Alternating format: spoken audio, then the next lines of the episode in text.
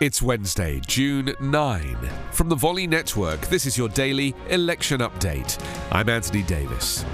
A Senate investigation of the January 6 insurrection at the US Capitol found a broad intelligence breakdown across multiple agencies, along with widespread law enforcement and military failures that led to the violent attack. There were clear warnings and tips that supporters of former President Trump, including right wing extremist groups, were planning to storm the Capitol with weapons and possibly infiltrate the tunnel system underneath the building.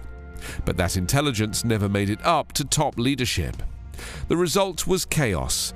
A Senate report released yesterday details how officers on the front lines suffered chemical burns, brain injuries, and broken bones after fighting the attackers who quickly overwhelmed them and broke into the building. Officers told the Senate investigators they were left with no leadership or direction when command systems broke down.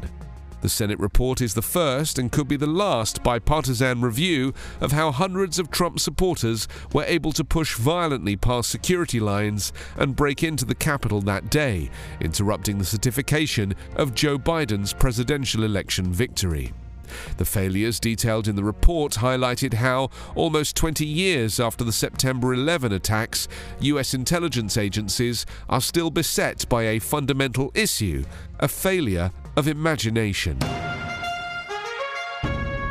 Your daily election update is part of the Volley Network. Find us online at electionupdatepodcast.com.